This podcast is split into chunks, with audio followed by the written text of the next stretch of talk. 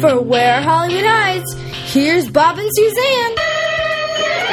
Chicken joke! I'm Mrs. Cleaver. From Television City in Hollywood. Boy, the way Glenn Miller plays. I have a feeling we're not in Kansas anymore. We're on a mission from God. Run, Forrest, run! We can rebuild him. We have the technology. You had me at hello. I know my Nanu, nanu. Baby, you're the great. I'm not going to be ignored. Here comes the judge. Go ahead. Make my day. I got nowhere else to go. Small cowbell. Matt fashion. There's anything wrong with that. You can't handle the truth. I'm not an actor. I'm a movie star. That's the story of my life. No respect. I don't get no respect at all. I'm the dude. I think this is the beginning of a beautiful friendship. And now for something completely different. There's no business like show business, like no business I know. Everything about it. Welcome to Where Hollywood Hides. This is podcast episode number 45. My name is Bob McCullough. And my name is Suzanne Herrera McCullough. You're in a good mood today. I am. 45. We're almost to 50. We are. We are. That's- Today's exciting because we're talking to an old friend of mine, a blast from the past, one of the original cast members of Falcon Crest, who has become a major force in the acting world. Now, before we get started, let's not forget to remind everybody go to the website at wherehollywoodhides.com where you'll be able to pick up our hardcover full color book, Where Hollywood Hides Santa Barbara Celebrities in Paradise, and get free shipping. Also, at the website, you'll see show notes on every single one of our interview episodes. And I am constantly amazed how many people from around the world are ordering our book. I think it's the free shipping. I mean, if you're in Australia. No, no, it's the book. you- it's the okay, book. well, if you're in Australia and you can get free shipping, that's a pretty good deal. Oh, you're such a deal maker. Well, so a lot of our customers do come from outside the U- U.S., and uh, they do take advantage of that free shipping offer.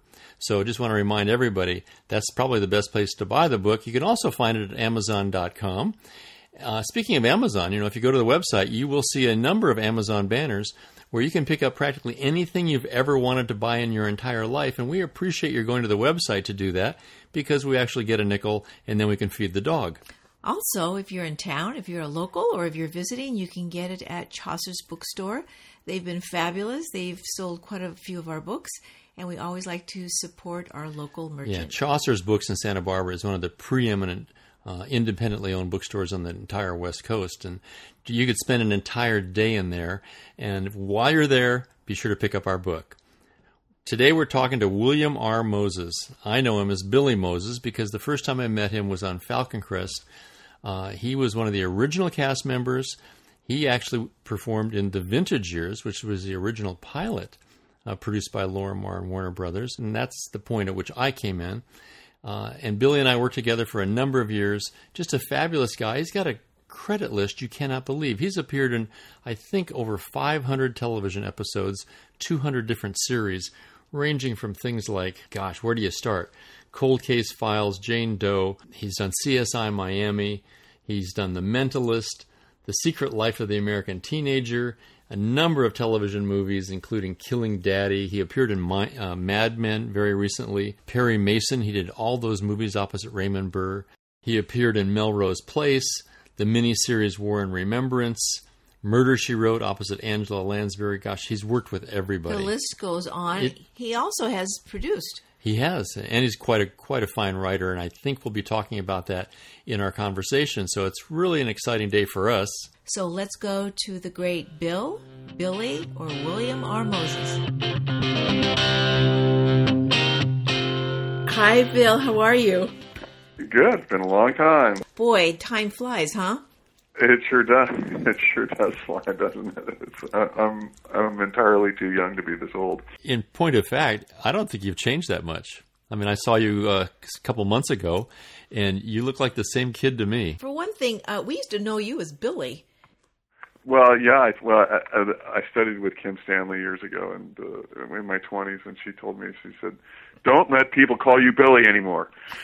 just it, they're they're trying to make you too young, and Yeah, it's just you're you're a man, and it's like you know. So Well, I anyway, think anyone you- who knows me knows me as Billy, so but it seems to stick. So now I've sort of well, gone we the other we, way with it. we knew you way back, so So you knew me when? Yeah, that's right. But you, but you are professionally William R. Moses, right? I am professionally William R. Moses because But- there's there's a Bill Moses in the guild, and he's an African American stuntman. Uh huh. So um, you have a. I, I could be Billy R. Moses, which I was because Earl wanted it that way. Earl Hamner wanted it that way for a while, and then I kind of looked at that and I went, "That doesn't look very good." I said, "It better be William R." Well, I think you've transcended whatever the nomenclature would be for you. Uh, when I look at your the list of your credits in television and film, I don't think there are many guys of any age.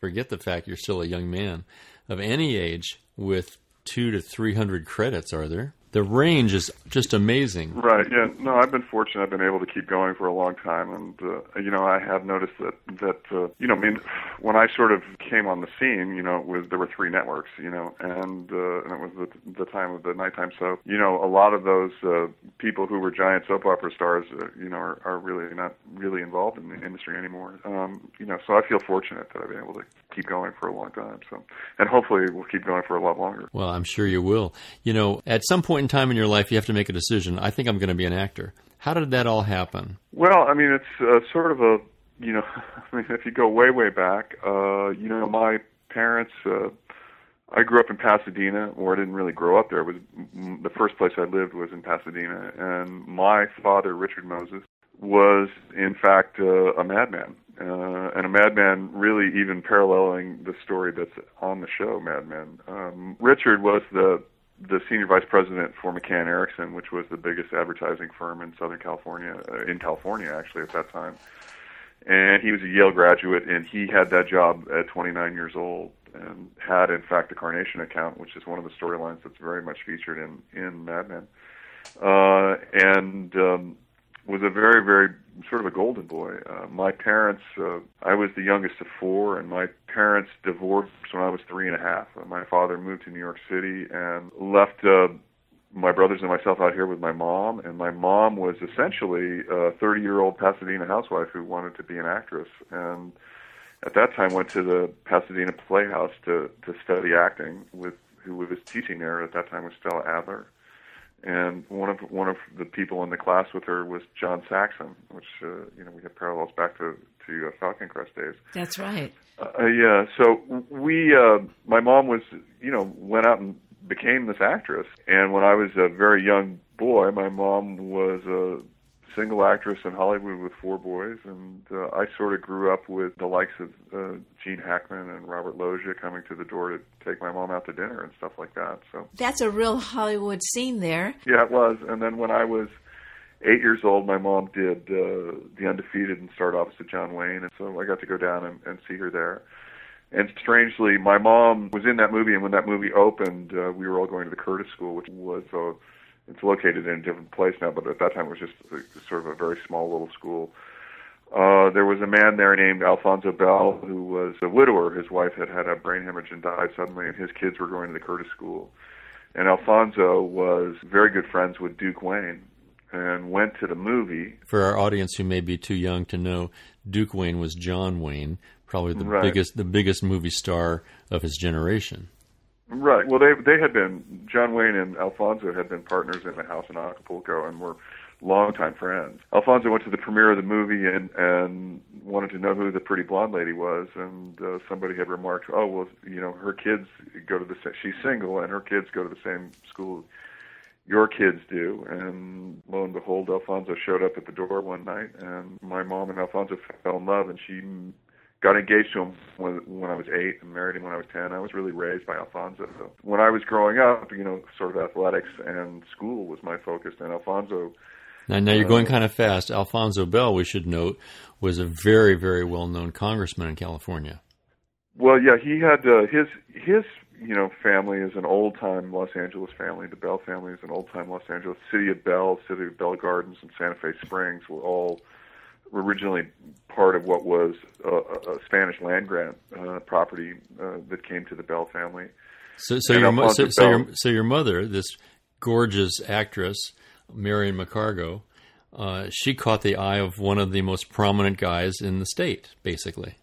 Yes, he had run for he he was at that time a seven-term U.S. congressman. He'd run for the mayor of Los Angeles twice. What a His story. father was Jeez. was the founder of Bel Air. I mean, the Bell family was drilling for water in the 1920s and hit uh, Union Oil number one. So um, I'll tra- I'll yeah. trade water for oil any day. right. So I mean, what happened was when they when they hit oil, the the well blew out, and it it melted. Uh, it was almost a mile away from where the ranch house was. It melted all the paint on the on, on the ranch house, and and it, from the the blast did, and they couldn't live there anymore. So Alfonso Senior bought a tract of land west of Beverly Hills that went all the way to the Sepulveda Pass, uh, and wanted to develop a develop it as uh, high priced real estate. It's now currently what they call Bel Air. So. It re- Oh, it oh, that little town. right, right. That, yeah, right. Your mom must have been something else. You know, my mom had this knack. Uh, uh, you know, wherever, whatever room my mom walked into, and I can remember this my whole life. Whatever room my my mom walked into, uh, all eyes went to her. She just commanded stage and was a very larger than life personality. She was sort of she was a real Miss Malaprop, you know, and just say, oh, you know, I remember her being at the at the LA Tennis Club and going into the men's section where the men's were playing card, men were playing cards, and she looked at all the men who were there sitting there playing poker or pinochle or whatever they were playing, and she goes, oh, it's so nice to be in the inner sanctimonious room. So was it your mother's theatricality and her show business interest that stimulated yours? I grew up, you know, I went to the, the Harvard, it was now called Harvard Westlake. I went to Harvard School in, in Los Angeles, which was a prep school. My focus, Alfonso really wanted me to go into politics, be a lawyer, and then go into politics, which is really what I thought I wanted to do. Growing up, my, my focus was school, and then I, I loved playing sports. I was a basketball player, I was all CIF in high school, and was really sort of thought, you know, thought, well, what I want to do is go to college and play basketball, and then go to law school, and then run for office, you know. I went into college thinking that, and then I went east to what what what they, what they call one of the poison ivies, uh, the, which are, the poison ivies would be Wesleyan, Williams, and Amherst, and I went to Wesleyan University, and a great school. But I got there and started started to realize that one that basketball, which is had been sort of the center of my universe, it just wasn't what it once was, and also I started to realize that hey, I'm going to this great school and everybody's happy about where I'm going, but I'm not really that happy, and I'm not sure that this is what I want to be. So I came back to Los Angeles and told my parents that I said I just don't think I went to the right place, and they said that's fine. You, you know, you'll you can stay with us, but you'll have to work. And so I started working as an apprentice carpenter and doing construction work, and apprenticed with a guy named Ernie Lindbergh, who had, his claim to fame was that he had previously been Harrison Ford's partner. you know. right. And uh, so I started working with Ernie, and you know, working hard and kind of liking it. And I was at a party one night. This guy came up to me and he goes, "God, you look a lot like this uh, guy Harry Moses did about five years ago." And I said, "Well, there's a reason for that. He's my brother. I'm his younger brother." And he goes, "Oh." I'm his commercial agent. Uh, You know, have you acted? And I, I, I don't know what got into me. And I said, yeah, of course. and he goes, well, would you like to go on commercial auditions? And I went, sure. Just on a lark. And a week later, I got a Sprite commercial. Strangely, the person in the Sprite, Sprite commercial with, with me that starred opposite me in the Sprite commercial was Jamie Rose. Oh, that's Uh, funny. Wow. Yeah.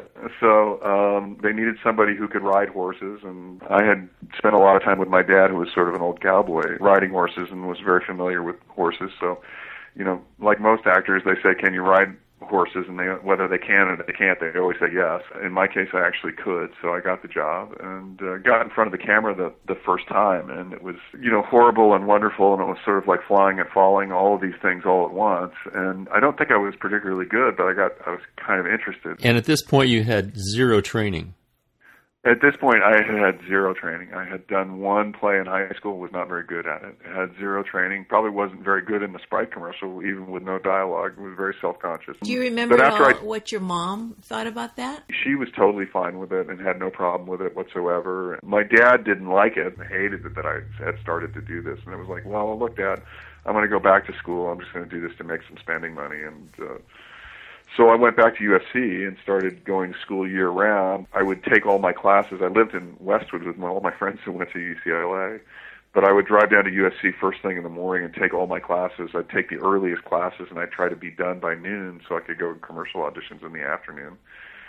And between my sophomore, my freshman and my junior year, I did like 18 commercials. In those days, you know, there would be, you know, they'd have a commercial call and they'd bring in 30 or 40 guys and then the callback would be down to three. And you know, I was blonde haired and blue eyed and athletic, and you know, there was a lot of market for that type of thing. These days, you know, I mean, for a commercial, that same type of commercial, rather than 40 guys, it would be 400 or 500 with a callback at 50 or 60. I mean, it's a whole different, and there'll be three or four callbacks. It's a whole different sort of world out there. What happened was I started to get some commercials pretty regularly and started making some nice money. And then I, what I did do is I snuck around to professional acting classes at night. I remember meeting Jeff Corey the first time, and he was just entirely too scary. Uh, I lasted about three weeks in his class. But I was going to say Jeff Corey is like a legend.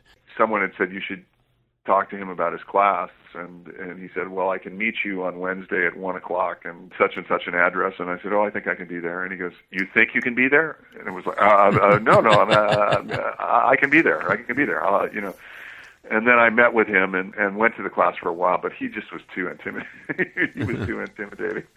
And as i was going into my senior year at usc I auditioned for a little movie about uh, a high school football player called Choices, and I got it. Demi Moore was cast to play my sister in the movie, so I got to work professionally for the first time with dialogue and everything with quite a good director, and that was really helpful. And then while I was finishing up the last week of that movie, Doris Saba, who was then at Lorimar, said there was a pilot called The Vintage Years. So I went and met Doris, and she said, "Wow, you're really kind of really right for this role, this one role in here." Now, Bill, Bill, and how old were you? I was uh, 20 years old. I was wow. 20 years old when when I, I read for that. And, and if I if I'm understanding this correctly, you had only had one experience in front of a camera with real dialogue. I had only had one experience in front of a camera with real dialogue. Okay. That's correct. All right. Yeah, I mean, so I went in, read for Doris, and Doris liked me, and I kept going back, and then I met Earl, and Earl liked me, and then we ended up making the pilot for the Vintage Years, which later became Falcon Crest. You know, after it was recast and retooled, and I, how I survived all that retooling. How did that feel working, being cast in a show that was a major effort on the part of CBS and Lorimar? To produce a hit that would parallel Dallas, which was the number one show at the time. And you're thrown into a cast of serious professionals. I mean, Robert Foxworth, Susan Sullivan, Jane Wyman. These are major acting talents, and you're 20 years old. I remember I was majoring in international relations at USC, and I had to have my agent write a note to my professor signed by the network so I could screen test at CBS. Oh my! So I could miss my final. Wow. so, and reschedule my final. You know, there were kind of two iterations of it, which was we did the pilot, which was the vintage years, and that was originally uh, Clu Gulager and Samantha Eggar, and they were later replaced by Robert Foxworth and Susan Sullivan and both experiences with both of them were amazing. Um, but the one that I can speak to most of all, because that's what the public would know, would be working with Susan, Robert, and Jane. You know, my training was really given to me by the professionals I got to work with, and and by the fine examples that they they showed me, particularly Susan and Robert. In particular, when I first started out on the show, Robert was very, very kind to me and very, very patient with me. Then also to watch them as models in terms of their professionalism and their and the way that they were prepared. And then you know, and then the other part was you know we had the two sides of the family.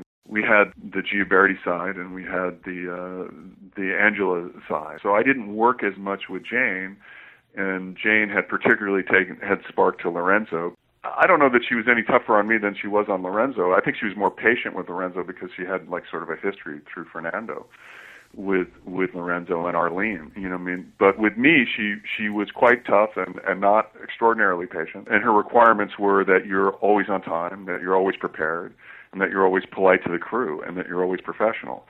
And, you know, I think that she thought I was a dumb, know nothing kid, which really I was. But years after, so I had done the, the Rock Hudson story, which at that time in 1987 was, you know, to play a, I played Mark Christian, to play a homosexual character on network television at that time was, was huge. It really hadn't been done. Right. Yeah, it hadn't been done. And, and my dad, who was, you know, very old school and not particularly enlightened in that area. You know, for him, it was sort of like, like I must have been a shock. Through a lot of changes. It was a changing it world. Put him into shock, essentially. yeah. But after the thing had aired, Jane called me. Really? Uh, called me out of the blue and, and said, "I just want you to know that I've been watching what you're doing, and I'm so proud of you." And it was really sort of a really lovely full circle event with her, nice, and nice. Uh, that she had in her kind of stern way, had actually been kind of watching me as an actor and watching that process for well, me. Well, that's quite a compliment uh, because those of us who uh, knew yeah. Jane Wyman, uh, she was not one to give a compliment easily unless you earned it. It was, you know, kind of a big moment, a very surprising moment, but uh,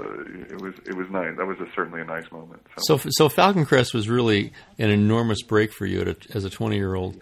Tell us what the. I mean, you were on the show for what six years? I did. Yeah, I did a 139 episodes. The thing that you know, youth is wasted on the young. We averaged a 37 share, so on a Friday night, that was our average. So more than 40 million people were watching on a Friday night.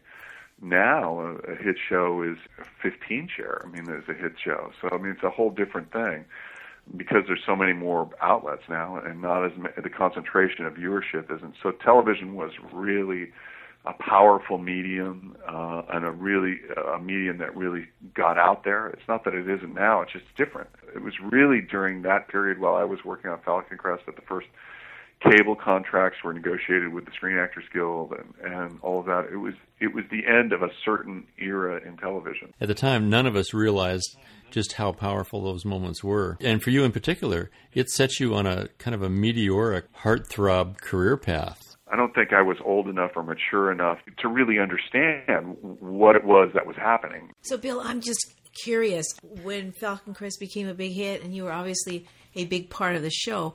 What was your dad saying at this time? By that time, I was living on my own and paying my own bills and taking care of it. And I think that he thought it was a flight of fancy. I mean, it wasn't really until, I don't know, I mean, many years later, I did a little independent movie called The Cactus Kid, which was about a father and son, uh, and the father's a cop, and he finds out his son is terminally ill. And his son's dying wish is to rob a bank like his cartoon character, his favorite cartoon character, The Cactus Kid. So it's essentially a, it's a, father and son road picture where the father actually engineers to rob a bank for his son, his dying son, and then they they they hightail it to Mexico. And it was a movie that not a lot of people saw, but it, it was really after my dad went to that movie and saw that movie, and I must have been 38 or 39 years old when he said, "You know, I know I've given you a lot of hard time about this, but." You're really an actor. I, I really am totally on board now. By that time, I've been an actor almost 20 years. so, so, so I guess it, Falcon Crest. I thought he thought was a pretty. A fluke, uh, well, yeah. better better late than never, right? So Falcon Crest was a tremendous run, six years, but you left early. You know the the thing that that we talked about, which was that that the soap behind the soap, you know, the soap about the making of the soap is almost more fascinating than the soap. Yep. Um, because of because of the politics, the the politics and the amount of money that was being thrown around, and uh, in the case of Falcon Crest, you know, the soap opera genre had sort of peaked uh, around season five. And then with the introduction of Miami Vice, the genre as a whole started to have see some decline. It was in that period where there were a lot of changeovers in writing uh, there, were, uh, and showrunners, and there was a lot of uh, internal turmoil within the show. How does the cast become involved in all of that? I mean, I always tried very hard to insulate actors from the drama uh, of the writing staff or the network. I mean, you guys had enough to do. In my case, um, it was that the the writing just it had all of a sudden we weren't making the same show. We were we were rather than making Falcon Crest, which had its own sort of identity as a soap opera, and it had some aspects that were different from other soap operas that I thought were quite wonderful and made it distinct. I think we started trying to make a show that was counter programming to Miami Vice, and in doing that, we were losing. In my case, it just the, the writing I, I felt wasn't wasn't as good, and in in my you know immaturity and in my youth I said you know I thought I was speaking to a reporter off the record and and it wasn't. And it got in uh, you know it it got published and uh, I got in a lot, a lot of trouble. So so you know when that ha- that became part of it uh, by the time I'd left I, I was fortunate enough to you know six months after that I, I landed uh, Mystic Pizza. And uh, had all of a sudden uh, I had I had done a film that I was really excited about and really proud of. Which brought you into the whole Perry Mason orbit. That was probably the most fun job I've ever had. In, in that we would make between three and six movies a year, so we'd work for a month and be off for a month, and then work for another month. And we shot them all in Denver, and I had a full time apartment in Denver. And and Raymond and I, um, I had such a wonderful relationship with him. He was so such a complicated kind of difficult personality, but the two of us just really got along. We really had a, uh, it was a very good uh, professional ra- relationship, but also just a friendship. He, uh, he's a guy I, I really miss. I think about the fifth movie in, NBC had been happy with the ratings of the movies, and they, they decided to reward us by having us shoot one of the movies in Paris. And, oh, that um, must have been so nice. Spent, that was nice, yeah. I had a you know they stayed at the Royal Monceau and had a suite at the Royal Monceau and and worked they brought me in a week early and then worked for you know five weeks on the movie and, and stayed afterwards and actually turned 30 in in Paris with the crew with the crew who I'd become great friends with. On the last night of the shoot, you know, I went up to I bought Raymond a bottle of champagne and I went up to his suite and I knocked on his door and I and I said, "This is for you. Thank you. This has been great. What a what a great experience." And he, you know, he a big guy, just physically imposing kind of man. And he he opened the door and looked at me and he took the champagne and goes, "Oh, that's very nice." And he stared at me and he goes, "I want you to know something. You were born in the wrong year." I what go, does what? that mean? You were you were born in the wrong year. And then he shuts the door in my face. I don't. Okay. That's the end of my experience with him in in in Paris. And then I stayed an extra week and the production company sent a limo to take me to the to to the airport. The limo driver, who had been Raymond's limo driver when when he was in Paris, he goes, "Mr. Burr had me look all day long for a bottle of port from the year 1959, the year that you were born. But there was no there was a freeze. There was no port that year. so, so you were born two in the months later, year. we're in Denver and we're getting ready to roll in our first scene, and they go speed and just before they called uh, Mark, I leaned down to Raymond. I'm standing behind the desk, and I leaned down to him and I go, "I know why I was born in the wrong year." And he laughed for 15 minutes straight. He thought that was the greatest thing in the world that I figured that out, and that and that I answered his question two months later. He was just that kind of guy. He was just he he was really an interesting interesting person. Really, yeah, it sounds it sounds like you've had the opportunity to have some wonderful mentors as an actor. Let me ask you this question for people who have not had your great success. What do you see as the difference between acting for television and acting in a feature film like Mystic Pizza. How is that experience different? You know, it's changing. It's changing all the time now because television, particularly premium cable, has become such a great medium. So the differences are less, and there used to be a great difference between the two, um, between television acting and film acting, and, and now I'm not so sure that that's true. Primarily, the difference in those days was that you know a television screen was you know if you had a big television screen it was 35 inches. And a movie screen's 30 feet. So you really have to be the the moments are very internal. You have to feel the moment and and wait on the moment. It's a more deliberate kind of approach a more uh waiting for the actual impulse of the line to come to you. Because if one if you don't it will read false on a big screen and, and second, you're not constrained by we got to, you know, we need this act to be 12 and a half minutes because we got to place a commercial, so we need to pace up the scene. you know, and also in the, at that time in, in 1987 to develop the script for Mystic Pizza from the, the original script that Amy Holden Jones wrote, and the, and by the time it went through the Sam Goldwyn Company and five different writers and rewrites and polishes, they spent two years on the script. The script was more; it had more time to be honed than than the traditional television script would have been in those days. So that was the difference then. The, the difference now, I, I think is less and less and less, and it's sort of gone the other way. When you look at the real premium cable shows, you know, the Homelands and the uh, the Mad Men, and those are original scripts written by fabulous writers with unique stories, and and they're given some time to shoot them, and and also they're not because it's on premium cable constrained by by television, and and they're not constrained in in the big features now. You, you know, you're seeing more more blue screen, which is special effects more car chases, more explosions, more things that it designed to get skateboard riding 14 and 15 year old boys into the theater than, than really story driven material. I mean, sort of reverse now the direction. It's not to say that you don't see that in film, but seems to me, based on what I'm seeing, which is that that story-driven material. I think there's more opportunity in television now. Yeah, there's been, there's been quite a paradigm shift. There's no doubt. At what mm-hmm. point did you decide you wanted to produce?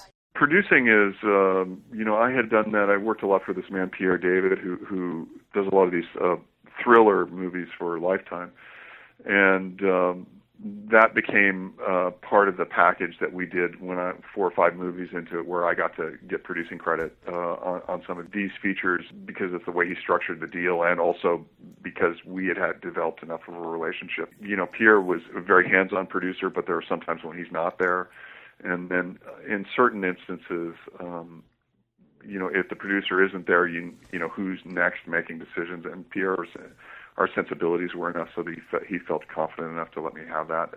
And uh, you know, always taking second position to him. But but if he wasn't there, then I then I I would have some latitude in terms of you know let's shoot this scene rather than that scene, and let's you know just, just I had some latitude that way. So that's how that originally happened. And as it's going forward, you know, at this point, I don't know how many thousands of scripts I've read and how many times I've been in front of a camera, and I, I understand the, the process of filmmaking and, and really love it. Do you have a preference? Television acting, motion picture acting, or stage work? Is is there one that you favor more well, than the other? Well, no. I, I, the answer is I like good acting, and I don't really care if it's on film or television or stage. I I just like it when you can catch the wave and really really be in the moment and really, you know, the you know the the acting teacher that I had years ago was Kim Stanley, who was you know part of the original core group of, of the Actors Studio and was there with Strasberg and Elia Kazan and was really at the formation of of what what has become the method in, in, in American acting circles, you know, and what she would say to me privately behind closed doors is she would say, "Stop planning what you're going to do in the scene, just be in the scene moment and t- moment to moment." Because if you stay with it moment to moment, it's going to take you someplace you never knew you could go. I didn't understand that in my 20s. In my 50s, that's starting to make some sense. And, and in my 50s, it's starting to make some life sense in terms of the places that the, the industry has taken me and, and the, unexpectedly and, and doing unexpected things. You know, I mean, like in July, I got to go to Berlin to go work on Ho- Homeland. I mean, it's just I got to go shoot, fly from Los Angeles to Ber- Berlin to shoot one scene with Mandy Patinkin. And it's like I could have never really imagined that. Yeah. I mean, that was... Let me ask you this kind of an important question for much of our audience, many of whom aspire to follow in your footsteps. What would you suggest someone who is 18 years old going to, let's say, USC. Maybe they're not mm-hmm. playing basketball, but they want to become the next William R. Moses. What advice do you give them? The advice that, that I would that I would say was what Larry Moss said to me years ago, which is that you know you have to love the craft more than the pitfalls of the career, and you have to love the craft so much that you're willing to deal with whatever the ups and downs of it, of of our of the career. And the career is the business side of acting is not is hard. It's very very hard. It is a very very hard hard road filled with a lot of rejection, but the only way to overcome that is to love the work more than you hate the rejection. The corollary is, is in these days, culture is changing. It's been proven that you can have stardom with celebrity. It used to be that stardom came with an ability, and now celebrity is sort of a different thing. And you have to determine in yourself whether you're in love with the actual craft of acting or if you're in love with celebrity. If you're in love with celebrity, it's not the career for you because that's not the be all and end all. Is not that. It's something else. Well, Bill, I can't tell you how much we appreciate your doing this. Oh, thank you. I've always been impressed with what I've seen as a, a profound depth and a, and a maturity well beyond your years, and I think you've conveyed that here in our conversation. And I just want to tell you how much we appreciate your doing this, and I think you're going to be an inspiration to many of our listeners. Any, can you give us any hint what you're working on now, or what current projects or, or future stuff we should be looking for? Well, you know, right now I'm I'm, I'm looking for the next one, I'm, I'm going to work on a little independent uh, tomorrow night for a friend, but that's uh, that's probably you know that's that's probably a, a below the radar kind of thing. And then I know this movie I did in Africa last year. I think it's been nominated for several awards in Africa on the continent. So I think they're doing a big award ceremony in Los Angeles. So I'm I'm I'm going to be probably the only white actor at the African award ceremonies. and that's and and the, and the name of that and the name of that picture is Olibiri. O- Olibiri Retold, yeah, and uh, that's Great. been nominated for Best Picture on the continent, and the director got a Best Director nomination. All right, man. okay. Thanks again for doing this. All right, good talking and, to you. Uh, Thank you so and much. that- No problem, thank and I, you. you know, I never knew you were such a great basketball player. Next time you and I get together for lunch, I'm bringing a ball and we're having a free throw contest to see who pays. Yeah, okay, I'm looking forward to it. All right, Bill. You take Thank care. Thank you. Thanks. All right, good talking to you. Okay, bye bye. That was terrific. It's just like talking to the guy when he was 20 years old. It's like going back to the old Falcon Crest days. Really, really. What He's a- really done really incredible And- things and- with his career. And he's a very thoughtful guy. I mean, I mean, very deep. I'm not quite sure what name he wants to be called these days. William R. Moses is his professional name. Okay, but he- we know him as It's Billy. I remember Billy and Lorenzo Lamas on the show, and they looked like perfect bookends on that show. They're a great tag team, that's for sure. They are. Hey, before we go, you know, now and then Suzanne and I mention things that we've seen on television or in the movies that are kind of seminal and very important, and I think really uh, a valuable thing for people to see who are interested in the industry. We happened to catch something last week on Netflix. It's a documentary called Casting By, and it's the story of Marion Doherty, who was the preeminent casting director in the 60s, 70s, and 80s, responsible for so many major careers.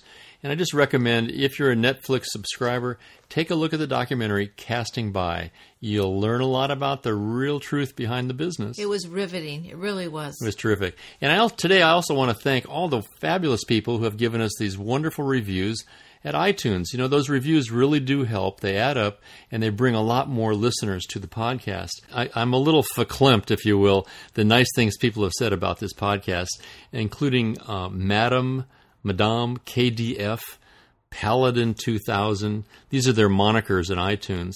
Uh, Great Insights, Zeekness, and Adrian M1. Just want to thank you guys for those great reviews. And for those of you who have not yet posted a review, it's a real simple thing to do. Just go to your iTunes account, check out our podcast, and click new, uh, reviews and give us that five star rating. Just want to mention our book again, Where Hollywood Hides Celebrities in Paradise, soon to be in softcover, a great gift or a great read. Another of our great sponsors you really should check out is 1-800-Flowers.com. Go to our Oh, yes, flowers.com. That's Right. a great idea. 1-800-Flowers.com has a banner on our website, and they are the preeminent floral delivery, really nationwide. Great value, great service. So this is Suzanne Herrera McCullough, And Bob McCullough. and we'll see you at the movies. And today's music is provided by Chance McCullough. You can find more of his original soundtracks at chancemccullough.com.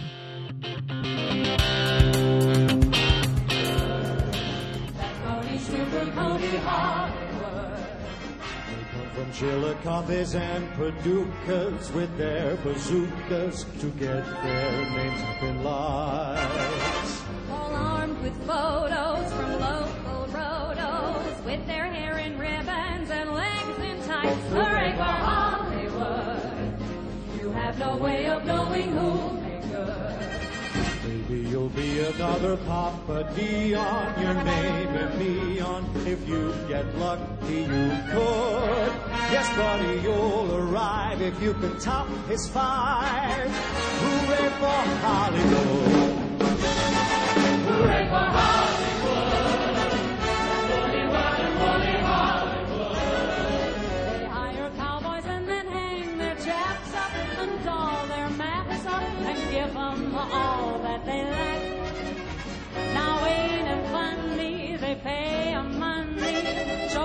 can do if your heart.